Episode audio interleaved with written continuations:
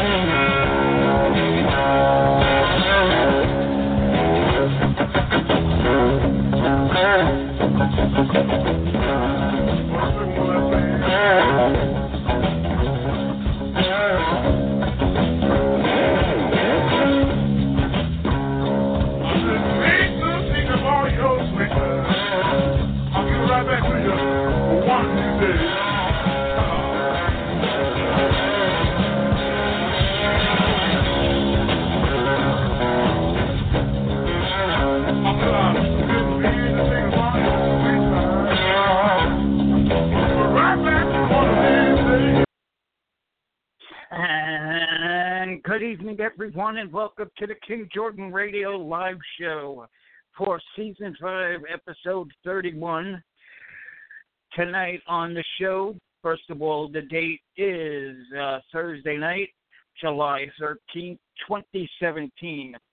Anyway, tonight on the program, we'll talk about the Penn State hazing death, and we'll see if it goes to trial. We'll talk to our two experts about that. Casey Anthony's attorney says she blocked out when it came to Kaylee. We'll get the opinions of our guests. Bill Cosby, attorney, drops out of the case, but there's a new trial scheduled for this November. We'll get our legal expert's opinion. An animal dies in a hot car. We'll take our guest's opinion. And 4 years ago today, George Zimmerman acquitted. We'll talk about reaction from that and so on. So it's a pleasure to have tonight on the show for the first time, I guess you could say, a all-New York squad, if you will, two New York defense attorneys, first out of CNN legal analyst Saturday afternoons. Ladies and gentlemen, please welcome back to the show, Richard Herman. Good evening, Richard. How are you? Jordan, how are you, my friend? Great to have you on. Great to be here. Thank you. Absolutely. Let's bring in our other New York partner coming back to the show. He's been on Nancy Grace. He's been on CNN. He's been on all over. He's a Bronx attorney. Ladies and gentlemen, Alex Sanchez is back on the program tonight. Good evening, Alex. How are you? All right, Jordan. How's it going? And Rich, how you doing? I haven't seen you in ages. Alex, my man, a Bronx attorney. Oh, my God, I'm intimidated now. Nah, don't be intimidated. I'm not going to hurt you. We got to go to a Yankee game, man. I got to meet you. Yeah. Anytime, buddy. That police officer that died was from the Bronx, right? Near you? The police officer? Is that what you said? Yeah, you know what I'm talking about? The young black police officer that we lost. Yeah, isn't that terrible? You know, here's a woman just sitting in a car, you know, she's a mother, and this guy comes up and shoots her in the head and kills her. And, that made I don't care whether you're a prosecutor or a defense attorney, I don't care what your role is in the criminal justice system, you know, this is awful. But what's troubling about that case, and again, it highlights an extremely important issue, which, you know, society can only really run away from it for so long, was that this guy had a long-term history of mental problems, and about 2 or 3 days before this incident, his girlfriend brought him to a hospital because she felt he was having some type of a breakdown. And she brought him to a mental health hospital. And then the hospital refused to admit him. Sent him on his way. 3 days later, he goes and commits this awful offense. So, you know, something somewhere has got to change. It just can't continue at this rate. You can't. And that's the checkmate, because that's it. You can call it gun control. You can say everything you want, but the way we treat mental illness in this country, these people that go off and shoot these movie theaters and shoot a police officer sitting in a car, they've lost it. I mean, there's something seriously mentally wrong with them, and we just are unable or unwilling to commit the funds to it or know how to do it, but we don't treat these people. And these murders that we're reading about, you know, the majority of these people that commit them, they are people that are suffering from serious mental illness. And this is, like Alex said, this is an absolute tragedy. I mean, any murder is a tragedy, but this is just really horrific. No, and Rich, right. They don't want to devote money to it. It's a lot of money to pay for psychiatrists, psychologists, medication. Who wants to pay for that, right? That's right. Tragedy. Sick. All right, let's talk about Penn State. Not sure if you see industry, but they got the hazing case. Let's listen to the sound, and we'll talk. Prosecutors say those fraternity brothers are trying to cover up a hazing ritual. It has been a marathon court hearing, and today we're expecting a slew of defense attorneys to try and tear the prosecution's case apart. Any comments this morning? This morning, one by one, defense teams will try to convince a judge that former Penn State fraternity brothers should not go to trial in a case of alleged hazing. 18 of them are facing various charges, ranging from evidence tampering to involuntary manslaughter in connection with the death of 19-year-old Tim Piazza. These are really good kids. They didn't intend to hurt anybody or harm anybody. But prosecutors Monday revealed new, potentially incriminating texts from some of the young men. One wrote, "I think we are blanked, like beyond blanked. I don't want to go to jail. Hazing is a huge thing," read another. "And make sure the pledges keep quiet about last night in this situation." We have a friend who's unconscious.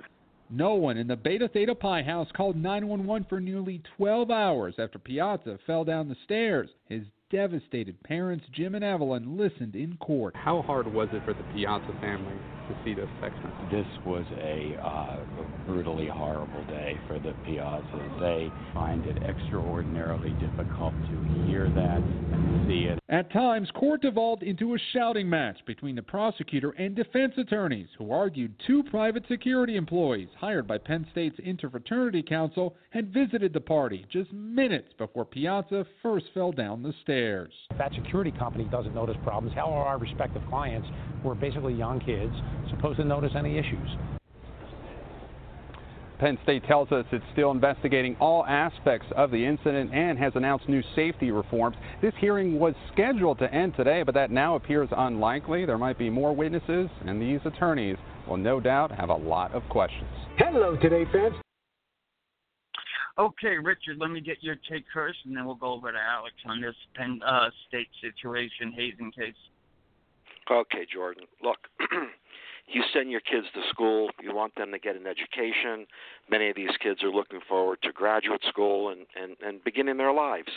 And you get involved in the social aspects of college and universities. And, you know, I went to school in Pennsylvania, in rural Pennsylvania, where there were 40 fraternity houses in my school. And if you were not in a fraternity, you had no social life. So Penn State, same thing. There's nothing going on in that town if it's not football season. So basically, you have to join a fraternity. And when you have to join a fraternity, they have a lot of power. And they have a lot of power in their rituals to have you become brothers in these fraternities. And these are kids. You know, they're 18, 19, 20-year-old kids that are away from home a lot of times for the first times in their life, and they're in a fraternity house, and you know, they're getting hammered. There's a lot of drinking going on. There's probably a lot of drugs going on, too. And, you know, things get out of control, and how do you handle it? What do you do? I mean, my son is up at Cornell right now, and he's in a fraternity, and I said, "You're going to run for president?" He said, "No." And I understand why, because this president, you know, he's got the heaviest charges against him. He's got a manslaughter and aggravated assault charge. And, you know, Alex and I have tried so many cases, Jordan, where, you know, the prosecution puts on either videotapes or audio tapes, and after they play them, they look at you and they go, "You're a witness," you know, and what are you going to do? I mean, there was an incredible surveillance system in the house. I think they have 3 hours of surveillance here. And then you have the text messages from the kids who are freaking out, losing their mind, and a lot of consciousness of guilt, and again, maybe trying to cover things up because they're scared. They don't know what's going on here. Did they act the way they should have? Absolutely not. Were they responsible for this young man's death? Looks like it. Looks like it to me. What's going on in court now, the standard is so low, this case is going to get definitely put over for trial. There's no way these defense attorneys can prevent that, but what they can do, and what good defense attorneys do in these types of hearings, is just flush out as much of the prosecution case as they can so they can prepare for the trial, knowing that this is where the prosecution is going to go. So I'm a little surprised that they're even having this hearing here. I'm surprised they didn't just get an indictment from a grand jury. But in any event, that's what's going on here. So it's a little bit of a sideshow. This case will be put over for trial. And, look, hazing, yeah, there's hazing going on here, feeding alcohol to a minor. 21 is the drinking age in Pennsylvania. So, you know, to the extent that these people had control over the liquor being provided to the fraternity, I'm told there's $2,000 worth of liquor purchased for this party. You know, this wow. is – I'm sure this was during some sort of hazing ritual to become a member or become a brother, and a lot of people were involved here, Jordan, a lot of people, and you know, they waited 12 hours. This kid fell down a flight of stairs, and you know, he had a lot of injuries. Some of them, look, they said he was drunk running around. Okay, so the bottom line is that there is going to be, Alex, there's going to be convictions here, and these young kids, some of them are going to have felony convictions on their record after this is over with, and there may be some prison time here too. So it's a tragedy all around, and I'm not, look, a defense attorney, okay? I they're, you know, I would fight to defend these guys, and that's why there's such, you know, it's a tough situation in court right now where they're fighting with the district attorney, but At the end of the day here, the parents of this young man, where they sent their kid to school, and now the kid's dead. And, you know, and the fact that they waited 12 hours to call, and then they dressed him. He was already dead, and they were and he wasn't dead already, but he was unconscious, probably in a coma, and they were trying to put clothes on him to change the scene. It's a bad situation, and even great Bronx attorneys would have a very difficult time defending this particular case. So say you, Alex, what's your take on this? I think Richard just presented a superb analysis of this entire case. Really. I mean, you know, unlike Richard, I went to school. I went to Fordham University in the Bronx, and I didn't live on campus. I used to take a bus every day to go to Fordham, and I never belonged to any fraternity. It never interested me to belong to a fraternity. You never needed it.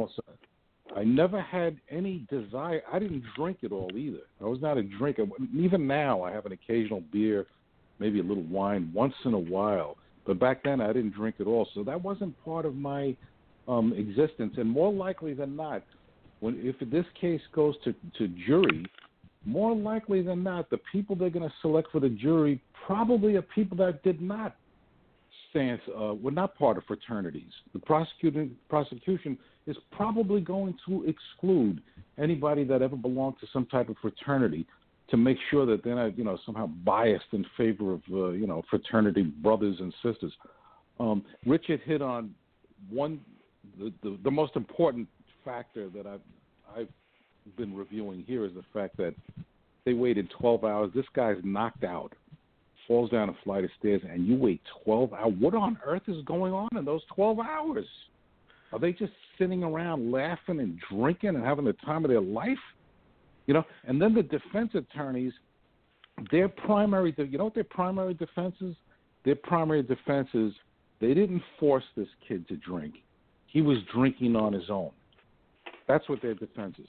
And even if he was drinking on his own, once the kid got hurt, these other people in that fraternity had a legal duty to take action, to try to save this kid or provide medical attention to him. There is no question in my mind that these kids are all in trouble here. And Rich is right about one thing. I don't know why the prosecution is giving a preliminary hearing here. They could have just gone directly to a grand jury. All they're doing is providing tons of information to the defense, and the defense is taking advantage of that. And basically, it's a learning expedition. It's a fishing expedition for the defense, and they're picking up as many pointers as they can, and they're going to use that when they finally go to trial on the case. But I don't care how many pointers they pick up. I don't care what kind of confusion they're trying to create here. These kids are in trouble. And understand, Jordan, understand, in a school like Penn State, which is way out there in western Pennsylvania, or look at the series of schools like Lehigh and Lafayette and Bucknell, you know, these schools, they're in the suburbs, and the campus life is your social life, and the fraternities are the social life. If you're not in a fraternity, that's where the parties are on the weekends.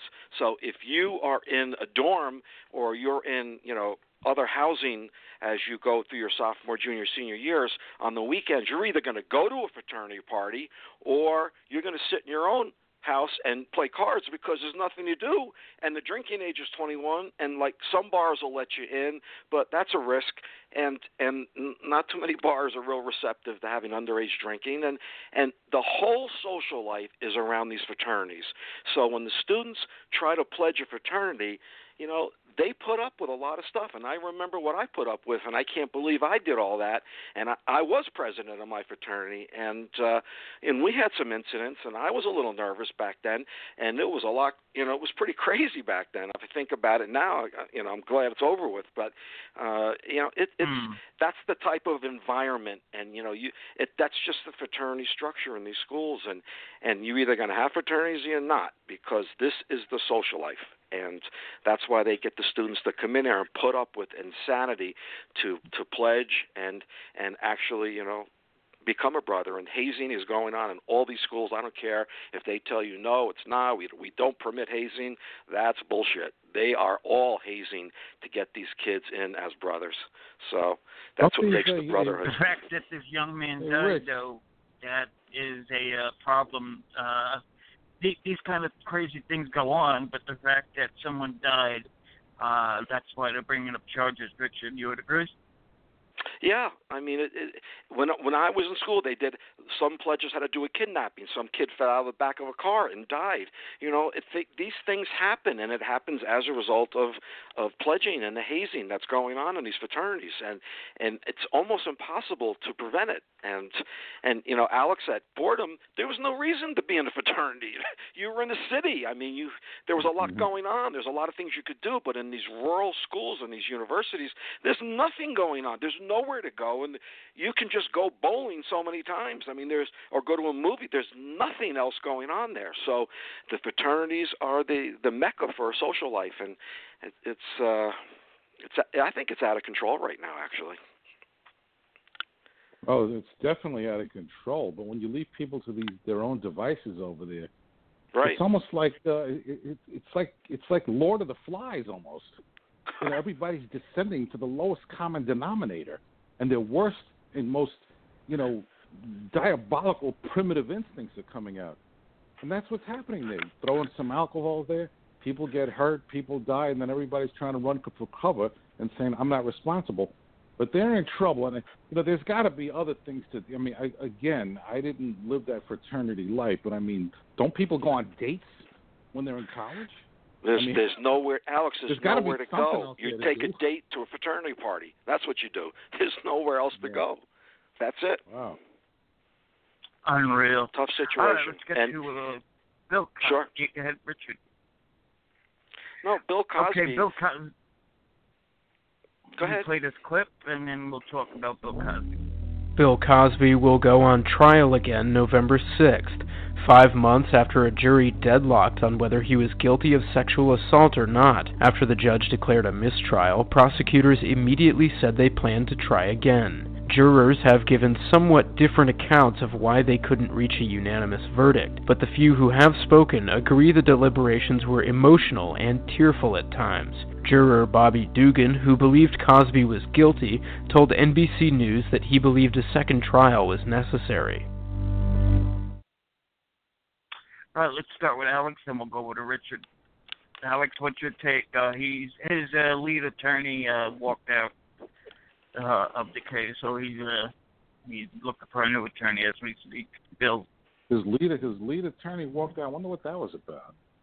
But in any event, that's unusual for the attorney to walk out. It's probably over money. But you know, as I said before, and I'll say again, I personally think from all the evidence I've heard. You know, the sheer numbers of witnesses that have made allegations against him, I think the guy's probably guilty. But I still think he shouldn't be prosecuted. And I've said this before, because he made a deal with a prosecutor. And once he made that deal with the prosecutor 10 years ago or 12 years ago, whatever it was, that he would not be prosecuted as long as he made a statement on the record. As far as I'm concerned, the case was over. And now this new prosecutor comes in with a lot of bluff and bluster and says, oh, no, that prior agreement that was made between Cosby and the old prosecutor, that's not valid. That has no valid. And the court somehow went along with that nonsense. It's my belief that if somehow Cosby gets convicted, the case has to be overturned on appeal. Because when a prosecutor and a defense attorney make an agreement, that has to be a solid agreement that cannot be simply overturned because of political influences. So I think that Cosby, no matter what, is going to end up winning. But that having been said, if that wasn't an issue, Cosby should be retried in this case. These women should have a right to testify as to what happened to them. And quite frankly, if the allegations are true, I hope the guy gets convicted. Okay, Richard, I think you have a different take on this. Let's hear it. Well, I think that Alex is right. I mean, they made a deal with the district attorney, and for the basis of that deal, he went ahead and testified in a civil litigation. So at the end of it, he never would have done that, and he would have stuck to his guns, and he would have, you know, let them bring it on, try your case way back when.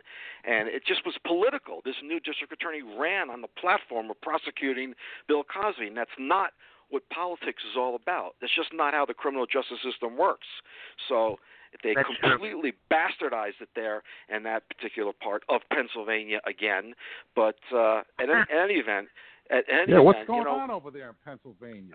I don't know. Too much grain alcohol, I think, or something's going on. But you know, in these cases, when there's hung juries, you look at the jury. You try to poll the jury, and of course, that was privileged information. Which I read a few reports that there were only like 2 jurors who were holding out for acquittal. So that's pretty strong, and most prosecutors would retry a case like that, except that, you know, he's a celebrity, Bill Cosby, and if you look at the merits of the case, they can't answer the question that if she was brutally taken advantage of by him, he drugged her with drugs and Quaaludes and whatever else she's claiming he did, and paralyzed her and she couldn't move, why did she call him 6 months, 8 months later and try to get tickets for her parents to see his show?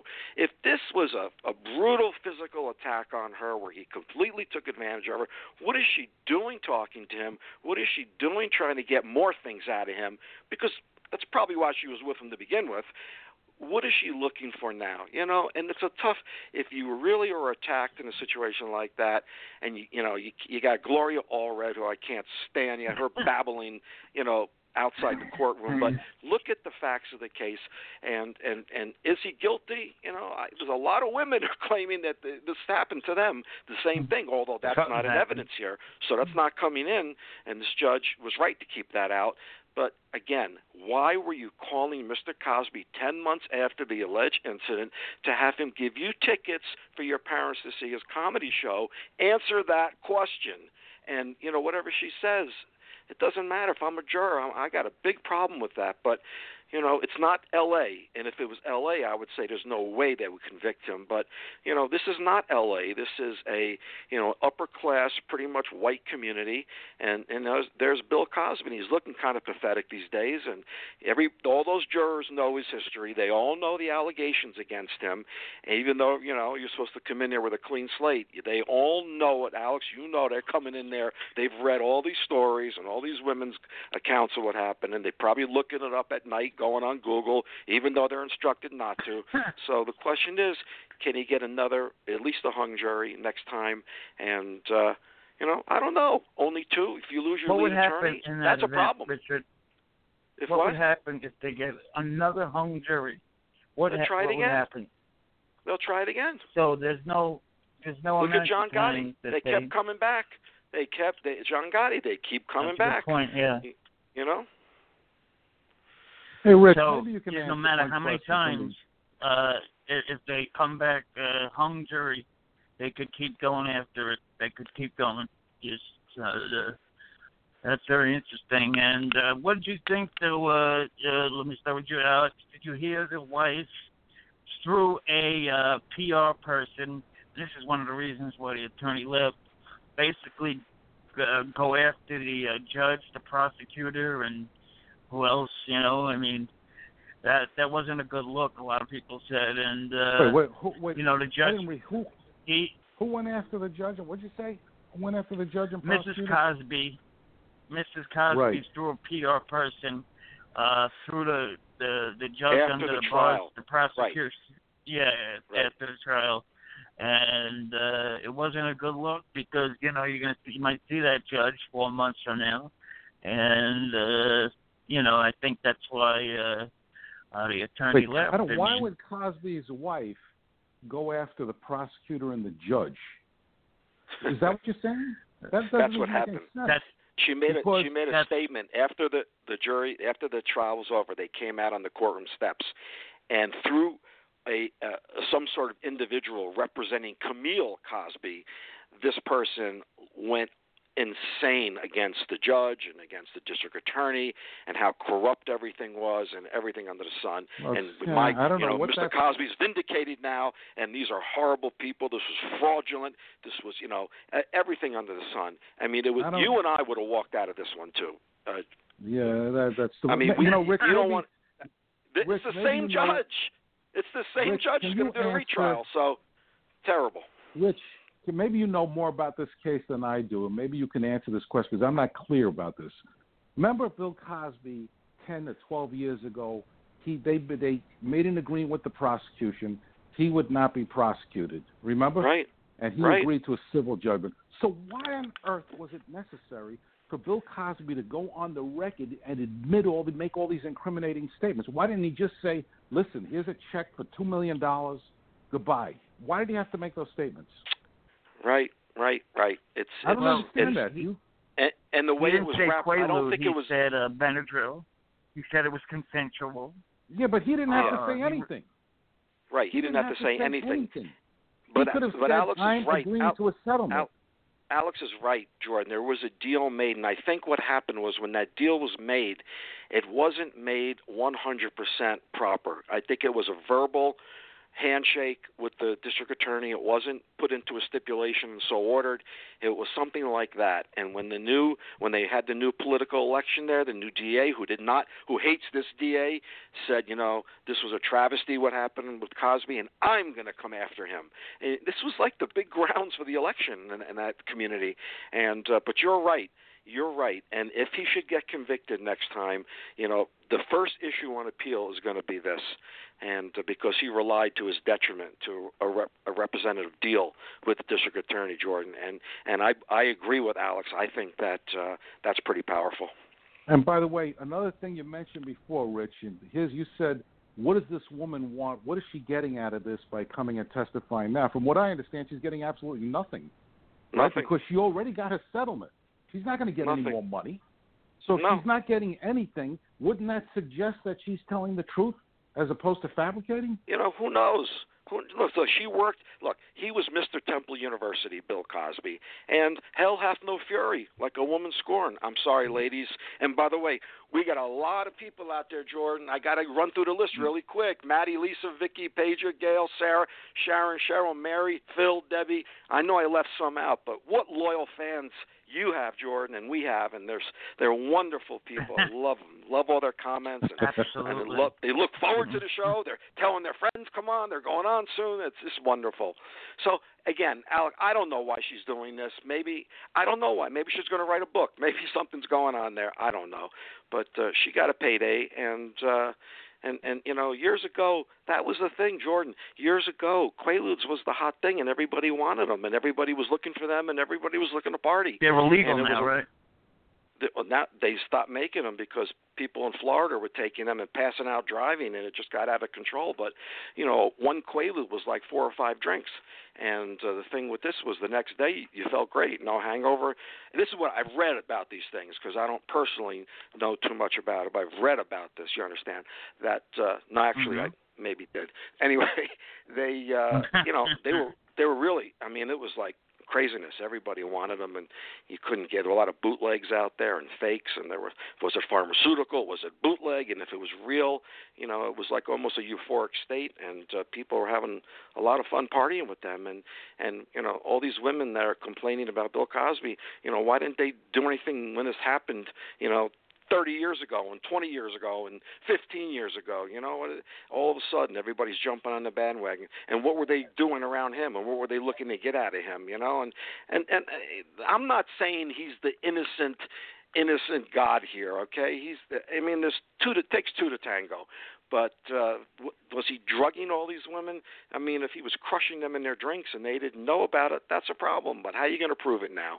Very difficult to prove, almost impossible to prove. Well, supposedly, I think the greatest point in the defense of Bill Cosby is that these women were allegedly taking the drugs violently. It's not like you said. He didn't crush the drinks and sneak it and put it in the drinks. Right. They wanted it because this was a hot thing, right? Take these pills. It'll make you feel good. Now, what rational person is just going to take pills from somebody and start drinking with that? To me, that sounds crazy. And that's a very good defense for him. But in the 70s, that's how it was. That was party time. You're too young for that, Alex. You don't know. It was party time, man, and that's how people partied. No, I didn't party like that. That's on the heels of the 60s where they were doing LSD and heroin and everything. So, things died down a little from the 60s. Man, what kind of neighborhood did you grow up in? Holy smokes. I'm an old man, brother. I've been around. So, anyway. Jordan, you don't know about any of this stuff. You just have to read. You have to read up on it, brother. let's talk about Casey Anthony. Attorney Cheney Mason says that Casey Anthony blacked out. Richard, what's your take on this latest development with the never-ending Casey Anthony? Again. I watched that case from the beginning to the end. I watched Baez. I wouldn't let him represent me for a parking ticket. But you know what? The guy won. He won the case. And so he won a case that nobody in their right mind thought he or pretty much any other attorney could win. So I tip my hat to him. He won it. She got acquitted. And all this talk right now, Cheney Mason getting back in. I know Cheney. I've had some dealings with him, and he wasn't too happy with some of the things I was saying about Casey during her trial. But you know what? They won. They won. She's acquitted. All this stuff now. She's living down in southern Florida, you know, working, taking pictures and doing some things with, I think, with some legal defense work down there. But in any event, who cares? At this point in time, that jury blew it. This woman killed her daughter. I believe it. With the father, he has the crazy look in his eyes. Something went on there. We don't know. There was a stone's throw from the house. It was all the stuff from the house surrounding her in that little shallow grave. She's out partying, carrying on. I don't care how he's couching it now, Cheney Mason. I believe she did it. But she got acquitted, and we have to stand by that. The jury has spoken. So all this talk now, it's all garbage. It's gibberish. It means nothing. She's getting on with her life. They're never going to try her again, so don't worry about it. It's over. It's nothing. It's like in Goodfellas, you know, when De Niro goes into the phone booth and says, what happened, you know, with Pesci? Did he get to be made? And, well, no. He's not here, and there's nothing you can do about it. And there's nothing you can do about her anymore because it's over with. Right, Alex? It's over. Well, I'll tell you the truth, and I'd like to know your opinion on this, Rich. I find that statement by Cheney Mason not only peculiar but troubling because, correct me if I'm wrong, isn't he committing some type of ethical violation? He was her attorney. He's her attorney. Good point. And now she's acquitted. She has been making the statements that she's not guilty, and now he's casting aspersions on her, saying, well, she blacked out. Well, what does that mean? That you committed a murder and then you blacked out during the murder? What the hell is he saying this for? Yeah. She didn't want to remember what she did or how she did it. Right. She went to Casey World. Like that. Listen, that guy crossed the line. That Cheney Mason crossed the line, and if somebody brought some type of ethical complaint against him, he may have a problem because you don't go after trial's over, especially when your client is found not guilty, and start casting aspersions on their guilt or innocence. That's not your role. That's the role of people like Richard Herman, but not your own lawyer. You know what I mean? Yeah, you're right. That's a good point. But she'd be the one to have to do it. And I know that she had a falling out with Baez, but I think she was still kind of respectful of Cheney Mason. So there was accusations she slept with Baez. Richard, do you believe that? I don't know. I heard about that. I don't know. You know, matrimonial proceedings, if the attorney, you know, messes around with the client, they can be disbarred for that. So, but in criminal cases in Florida, I guess it's okay. I don't know if he did or he didn't. And it came from I don't know how these lawyers were paid. The defense team. Yeah, but Alex is right. Yeah, this guy's divulging a lot of attorney-client privilege information, and he shouldn't be doing that, and potentially he could have a problem. You're right, Alex. Maybe setting up for a future book. We shall see. But no retrial, so don't even think about it. No retrial. Okay, 4 years ago today, George Zimmerman was acquitted. Let's take a look to listen to the reaction, and we'll talk about it on. In the Circuit Court of the 18th Judicial Circuit in and for Seminole County, Florida, State of Florida versus George Zimmerman, verdict. We, the jury, find George Zimmerman not guilty. So say we all, four person. They found him not guilty. This is evil, evil, evil. No type of justice. No type of justice. He just wanted justice, but he gets to go home. That's not right. That's not how this world is supposed to be. God said stand up for what's right. What do we want? This is not right. And guess what? Before it's all over, forever. You never know. Somebody may kill him. I don't know. He may lose his mind. I'm not saying. But you don't do people any kind of way and think you're going to get away with it. You will not get away. They made the law. Stand your ground, self-defense, and they got this one right, but there are no winners. You're not telling what color you is. It's against poor people. Obama, I hope that you are looking. I hope that you are looking. I hope he's burning in hell. Honestly, I'm a bit stunned, very surprised. My heart is broken for the community of Sanford. I'm sure Sanford will have some tough time ahead of them in the coming days. He challenged and fought a child. He wasn't even man enough to go after a man. He should have never got out of law. We have one father. He's watching America. This is what you did to the Martin family. Was ungodly. Florida is in jeopardy right now. We all got to pray for Florida. Okay, let me start with you, Richard. You did call it. So that's 4 years ago today that George Zimmerman found not guilty on all counts.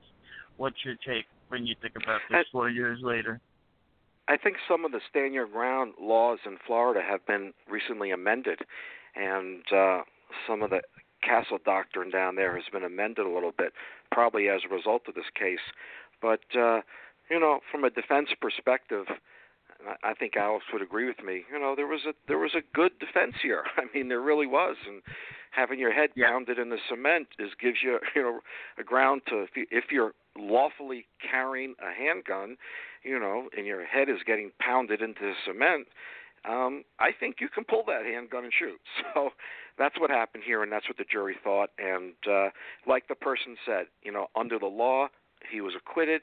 But there are no winners in this case. A young man lost his life, and, looks like Zimmerman was hunting that night for action. So just a very bad situation. But, look, there's no handguns in New York City. You you get a handgun in New York City, you can't get a license for a handgun unless, you're dealing with, like, a lot of cash on almost a daily basis. Other than that, you can't. But Florida's a different state, and you can get license, and concealed carry handgun licenses are issued all the time, and the standards are minimal. The shooting requirement is minimal, and a couple hours in a classroom, and you get the license, and you can conceal carry, and it's still like that in Florida.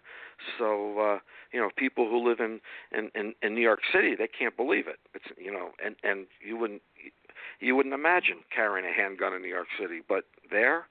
A lot of people do, and I don't know that Zimmerman is all there mentally, to be honest with you. But just tragic, but a very defensible case. Alex, so say you 4 years later today, 4 years ago. Jordan, every time I hear, like the news report that you just played, I get angry. This was an assassination of a young black kid who, as far as I'm concerned, didn't do anything wrong, and a maniac like George Zimmerman who was looking for some justification to blow somebody away. That's what it boils down to. And George Zimmerman's walking around with a gun. He was in his car at the time, and he came up with all these wild suspicions about this kid and ended up following him around, making the kid think he was being hunted, and he was being hunted. And then as soon as George Zimmerman, determined that there was some type of justification, after he provoked everything, he turned around and shot the guy dead. And this is a kid. And that gets me angry. George Zimmerman has since proven and exposed himself for who he really is, because subsequent to this incident, he had all kinds of incidents with girlfriends. He had an incident with another driver. With guns. Pulling the gun out when he was driving. The guy is a low level. There's a low life. He is dead on the inside. There's absolutely nothing to that man. But Alex, this was an example of really, really great defensive lawyering, because the prosecutor horrible prosecution and really outclassed by the defense attorneys, and And, you know, and you had a defense. I know, Alex, you don't like the defense, but there was a defense there. And, you know, they delivered it. And again, the jury went with it. So, and I don't think the judge did Zimmerman too many favors in that case, to be honest with you. But, you know, and you got a jurisdiction where, you know, probably some racists on the jury. So, you know, it was the age of Aquarius. The moon aligned with the stars, and you got an acquittal in this case. And just a tragic, tragic case all around. I don't begrudge the defense. Yeah, there's only six people on the case, on the jury.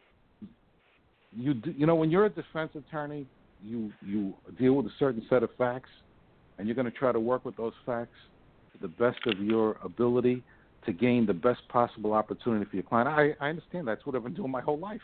I mean, so I don't begrudge the defense. I'm angry at the prosecution because how dare any incompetence or negligent prosecutor walk into a courtroom. The same thing with Casey Anthony. The prosecution was horrible. And the same thing with O.J. Simpson. The prosecution was horrible.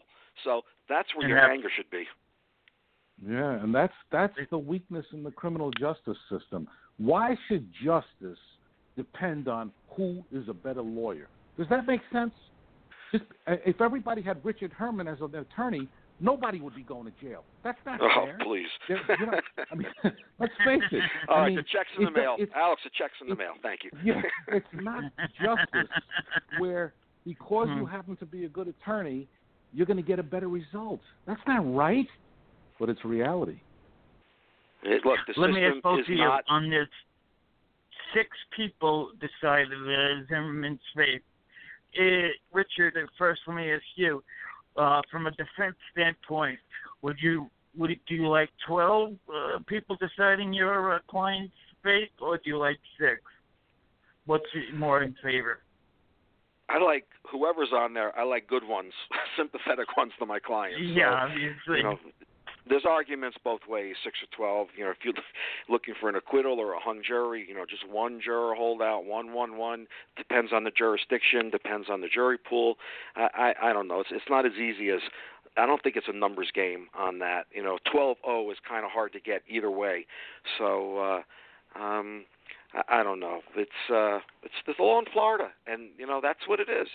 3 strikes and you're out. Those are the rules in baseball, and that was the jury pool down there, 6 jurors, and that's the ones that hear it on a case like that. So there's not, you know, I don't know that there's any real discussion on that. But look, and Alex is right. This guy was in a car on a highway, pulling the gun out. He's had other issues.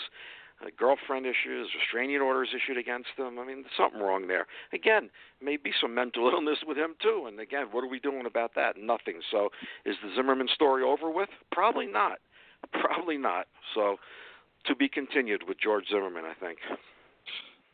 I would so say you would, if you had a client and you would you have rather have 6 jurors to decide the fate or 12? I think I'd rather have 12 because if you have 12, all you need to do, I mean, if your objective is to, sometimes a case is very strong against your client, and your objective is simply to get convinced of one person to join your side, because if you get one poor person to join your side, it's going to end up in a hung jury, and that means they're going to have to try the case all over again.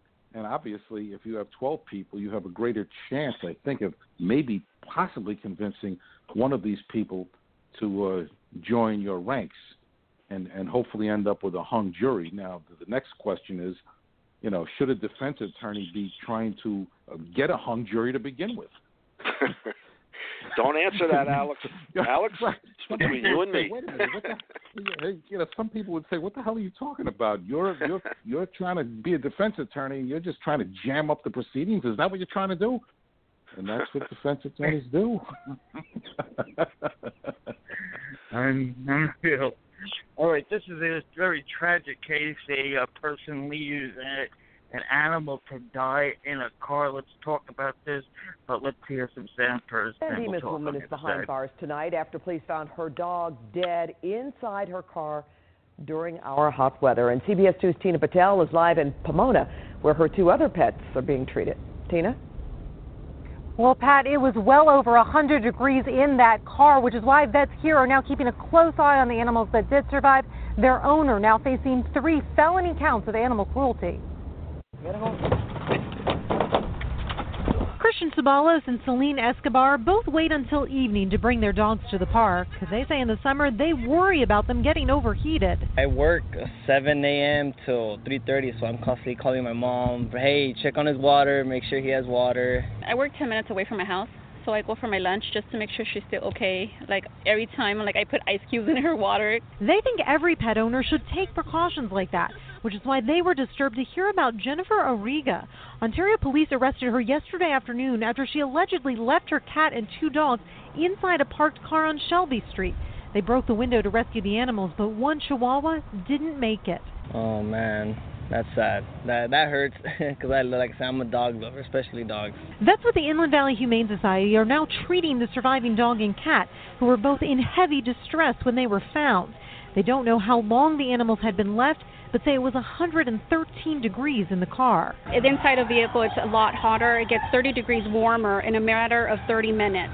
In fact, investigators used a special thermometer to show us just how quickly temperatures do rise. That's why they say pet owners should never take a chance with their animals. Common sense. Just use your common sense. If you don't want to be left in the vehicle, in the heat yourself, why would you expose your pet to that? Ariga is due in court tomorrow. Investigators tell me it'll be up to the judge to decide what happens to the dog and cats that survived, but they say it's unlikely they'll be returned to her. That's the latest in Pomona. We'll send it back to you. Richard Herman, let me start with you. This is a sad, tragic case. A lot of people have animals, and what's your take on this? Well, you see the difference between an animal and a human being. You know, we had that husband who put the kid in the back seat and went and got on, yes, you know, doing porn and everything on his phone the rest of the day, and the kid died, and that person's going to be in prison pretty much the rest of their life. Here, the worst-case scenario, okay? The worst-case scenario is 6 months in county prison and a $600 fine. But that's the worst case, and with no prior history, probably no prison and some community service and a fine, and that's probably how it's going to come down. So poor animals suffered. One died. The other ones were in really bad shape when they got them out. Was it an innocent mistake? Do you just like, is it an innocent thing to leave a dog in a car like that? Or, you know, did this person intend for the dogs to suffer and die in the car? I don't know. I don't know where it's coming down, but I'm looking at the statute here and I'm looking what the allegations are, and you're looking maximum for the dog that died, 6 months, and I can't see a judge on a first offense giving any kind of jail time to someone in this case. Alex, I think you are a animal owner. Tell me if I'm correct or incorrect, but yeah, a day today, where it was like almost 100 degrees, you wouldn't leave your animal in a car, would you? No, absolutely not. I have a Siberian husky. Oh, jeez. He'd break out of the car. He wouldn't stay in there.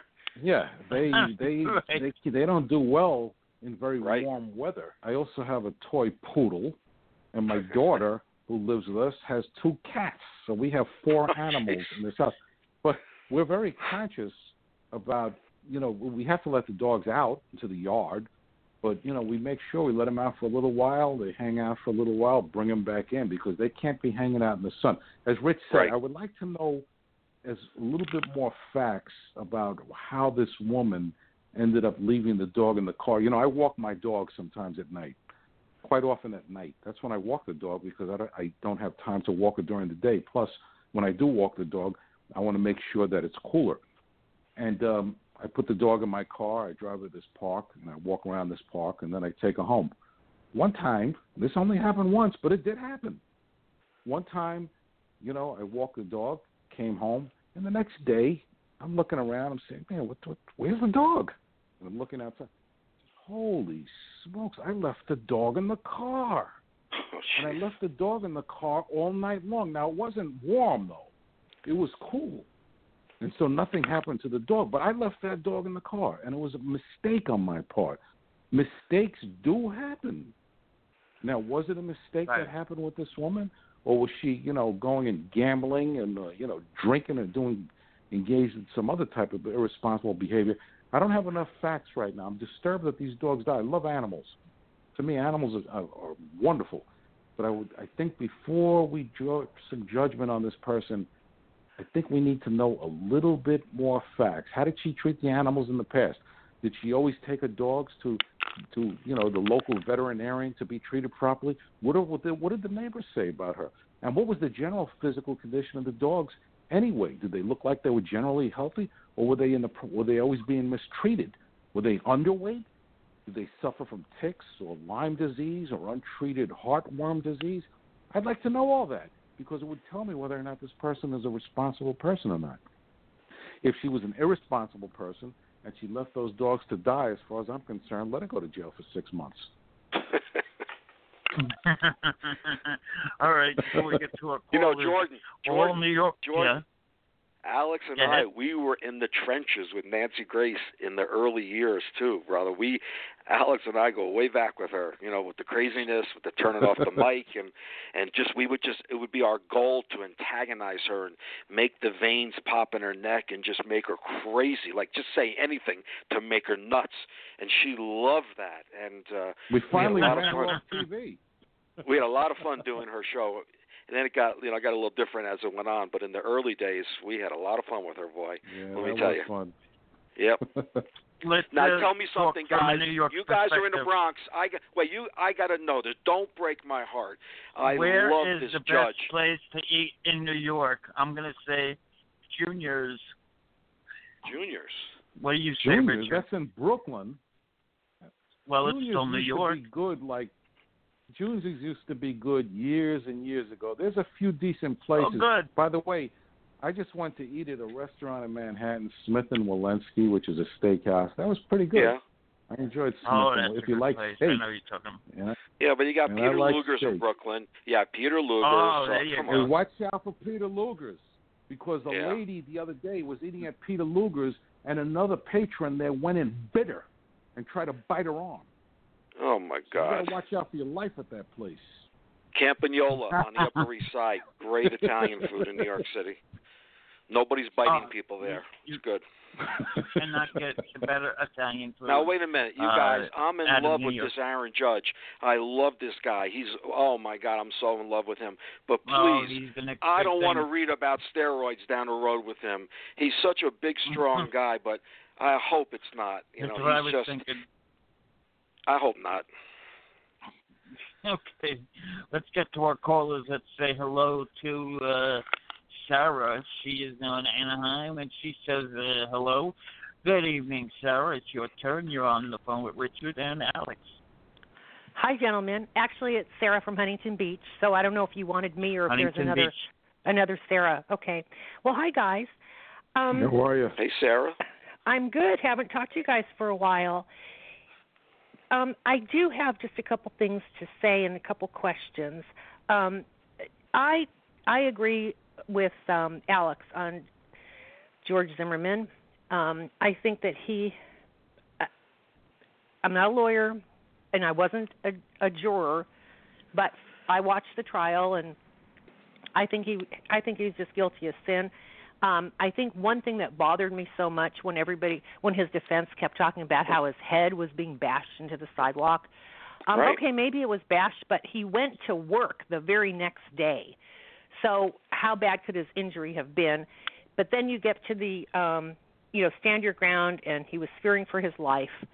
And this fearing for my life, boy, have we heard that in the news every week. We hear fearing for my life. And I'm just, gosh, I just wonder, do you bring a gun to a fist fight? I think, I don't know, it's just sad these days that a lot of people are getting killed, and it's just society is just getting worse and worse. As far as Bill Cosby goes, and I know that both of you have shared your views in the past, and I just want to echo that. I believe that if he had a deal with the district attorney, that deal should have been honored, and I'm very, very... one of very, very few people that believe that. But I do think that it's just not fair for him to have a trial on that basis and using that evidence in this trial. The other thing I want to talk about is, and I want to ask you about this, we just talked about the woman who left her animals in the car. And was it Alex? Were you given that great defense for her? I mean, I think you should volunteer to be her lawyer. Was it you or was it Richard? It must have been Richard. No, it was Alex. Well, I came to defense. Yeah, I can't. I'm so sorry. Sometimes it's a bad connection, and I'm not hearing voices real well. But anyway, whoever gave that whole opening statement, really, you should be your lawyer. Okay, there's two things, and if you just both want to touch on this lightly, because I'm not a lawyer and I don't have the knowledge that allows me to understand the word intent. I mean, I know the definition of intent, but the element of any crime and this element of intent drives me nuts. Because sometimes I think crimes are so horrific, it doesn't matter to me what their intention was. The crime was committed. So I just don't get it why so many people have lesser sentences, lesser charges because of this whole element of intent, and it drives me nuts. And the other thing related to the animals in the car and related to many, many other cases is first offense. Okay, so I'm one of these people that I don't care if it was your first offense or not. If you committed this offense, this crime that calls for this time, I don't care if it's your first offense. So go ahead, gentlemen. I'm all ears.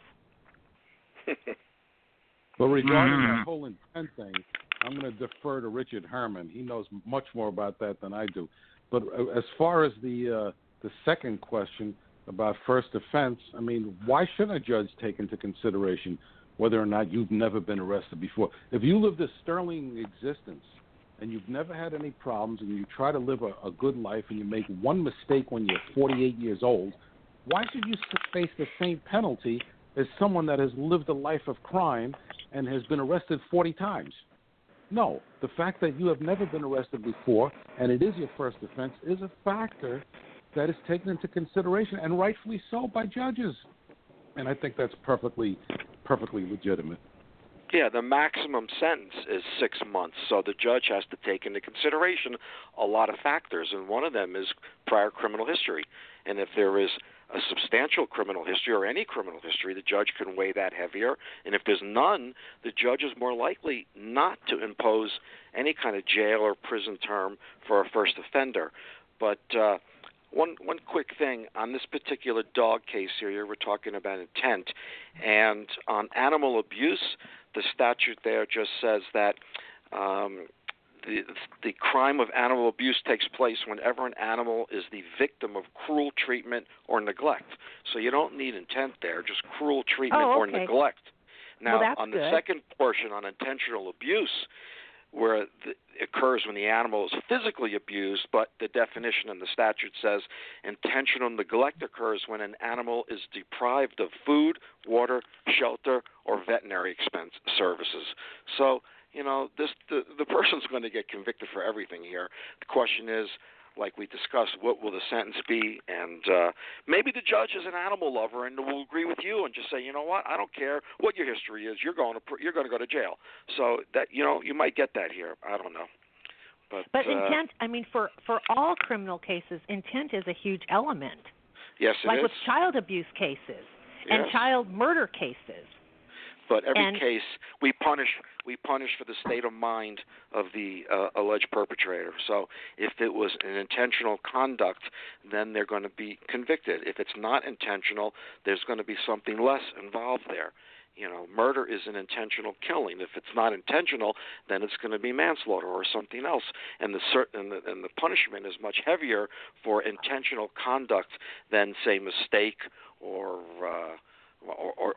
some sort of something else. So intent is critical in the criminal justice system, and you have to prove that. And you were talking about Zimmerman and fearing for your life, and that's a state of mind, and that's a subjective state of mind of someone. And that subjective state of mind is what gets virtually every police officer acquitted when they're prosecuted, because they feel that they were in fear of great bodily harm or death, so they shot, you know, and that's the defense. And it's subjective. It's under those circumstances, what was the state of mind of the police officer under these circumstances, at night, in the dark, down on the ground, laying flat, some guy on top of me, throwing my head in the ground? What was my state of mind? And, you know, and again, we looked at the quality of representation by the state and by the defense and the jury pool, and that's how you get an acquittal in the Zimmerman case. And I do understand that. I think maybe in the back of my mind when I was talking about my question regarding intent, it was more when I read about these stories where little children are beaten to death, and the perpetrator is charged with manslaughter. I just don't see it. I just can't see. If you're beating a child to death, your intention is to what? Discipline them? Yeah, I don't know too many cases where. I don't know too many cases where someone's beating a child to death and gets off on manslaughter. You'll have to show me some of those, because those are, you know, that's okay. I will get your email address and I will send them. No, I don't want to read them. It's going to make me nauseous. Okay. So don't send them to me. Okay. All right. Well, thank you guys. Have a good evening. Thank you for calling. Thank you, sir. Okay. Thanks, George. Thanks so much. Let's go up to Hawaii. And let's say hello to Mary. She's live on King Jordan Radio. Good afternoon, Mary. I guess it's afternoon there, right? Yes. 5:30. Good afternoon, Jordan. Yes, it is. Hey, Mary. Aloha. Aloha. 4:30, actually. And hi, Alex. And hi, Mary. Richard. How's it going? Haven't talked to you guys in a long time. Actually, I'm on my way. I'm at the airport. I'm flying from Honolulu to Kona in about an hour. Wow, so, nice. Oh, yeah. I wish I was you. Just got to go out to Kennedy and get on a plane, Alex. Just got to get on there. No, I do not want to go to New York, believe me. I'm sorry. Sarah and I are so much like-minded, and I am going to talk. I agree with Alex on this, you know, what you said, Richard, was the mecca for social pleasure, whatever is the fraternities, and I'm okay with that. I'm okay with that. But when do we stop caring about another human being? And why do we have to drink so much? I mean, I know I am dating myself, but what's wrong with going bowling? What's wrong with meeting at people's houses? What's wrong with going to the movies? Why do we have to get so drunk to the point where we don't care about another human being that falls down the stairs? You see what I'm saying? That's one point that I wanted to say, that our social morals have just gone down the tubes in everything. Zimmerman, I am glad that the Florida is taking a look at the and changing some of the laws on sand and pure ground, because I think that that Zimmerman getting off, he was just a horrible human being, and I think he was on a hunt, like you said, Richard. He was hunting that night. On Cosby, I don't think he should be retried. I think that that first agreement should have been upheld, because, you know, to compare it to a case on child abuse, we have the Bell and Bond murder, and the mother got off with a sweet deal where she will serve no time, and the boyfriend, who supposedly, according to her, is the one who beat the child to death, but they both buried the child, threw him in the ocean, they kept the child in the refrigerator and in the freezer for months, and the mother gets nothing. So if I would like to have a deal thrown out of court, would be that one, and let her be tried for murder. So that's one that I have to say on that. And basically, that's it. Thank you for your time, and I'd like to hear your take on that. Thank you, Mary. And aloha. Aloha, nui loa. The mahalo for calling. Mahalo. Thanks so much for the call. And I think Mary, she brings up some... Mary makes a lot of great points there. We appreciate her insight. And obviously, she's very interested in legal stuff and listens to some of the great legal scholars, one of which is Richard Herman. And by the way, when am I going to get that check, and how much is it going to be for? Okay, I'm done.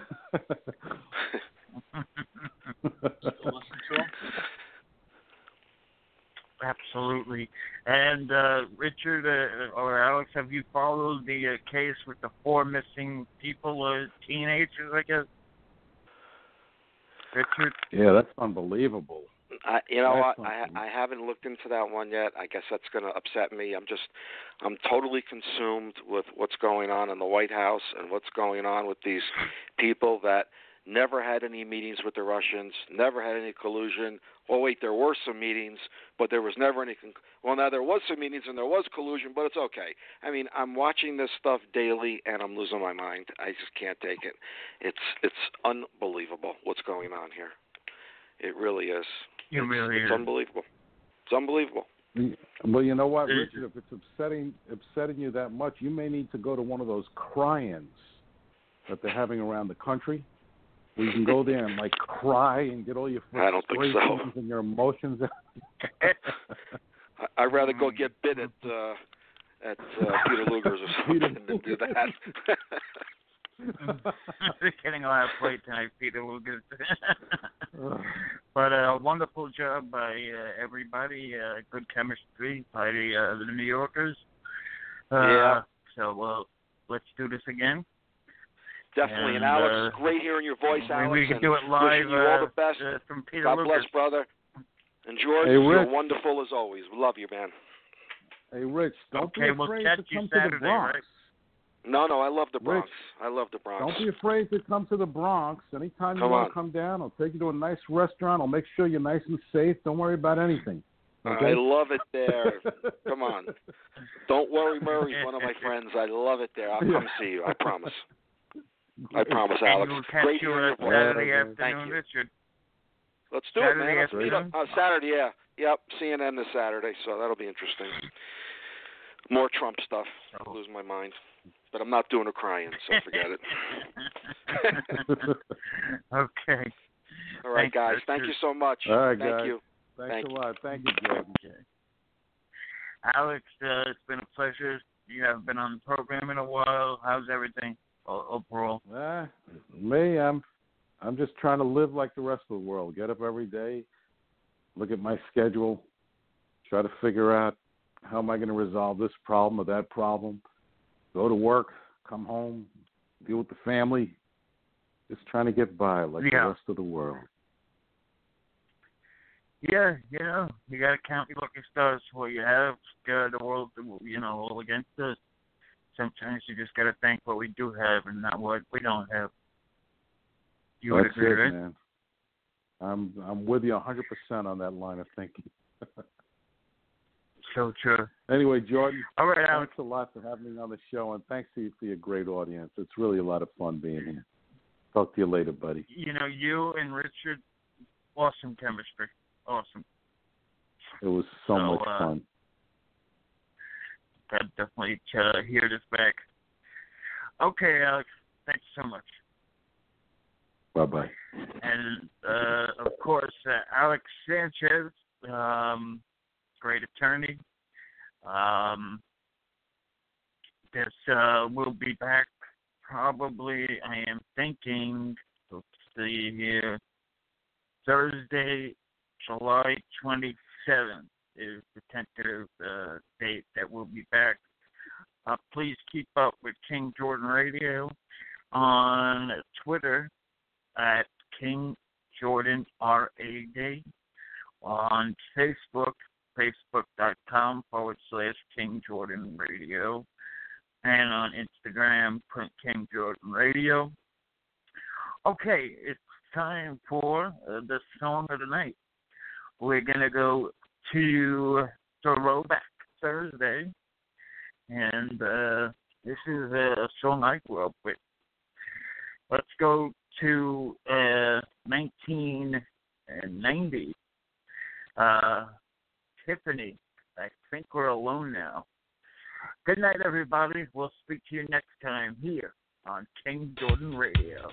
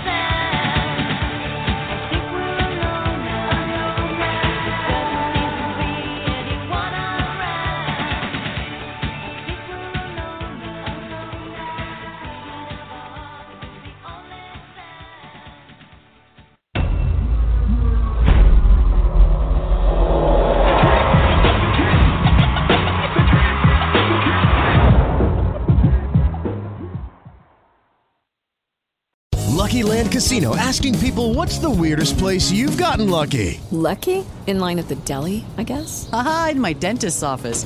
More than once, actually. Do I have to say? Yes, you do. In the car, before my kids' PTA meeting. Really? Yes. Excuse me, what's the weirdest place you've gotten lucky? I never win and tell. Well, there you have it. You can get lucky anywhere, playing at LuckyLandSlots.com. Play for free right now. Are you feeling lucky? No purchase necessary. Void where prohibited by law. 18+. Terms and conditions apply. See website for details.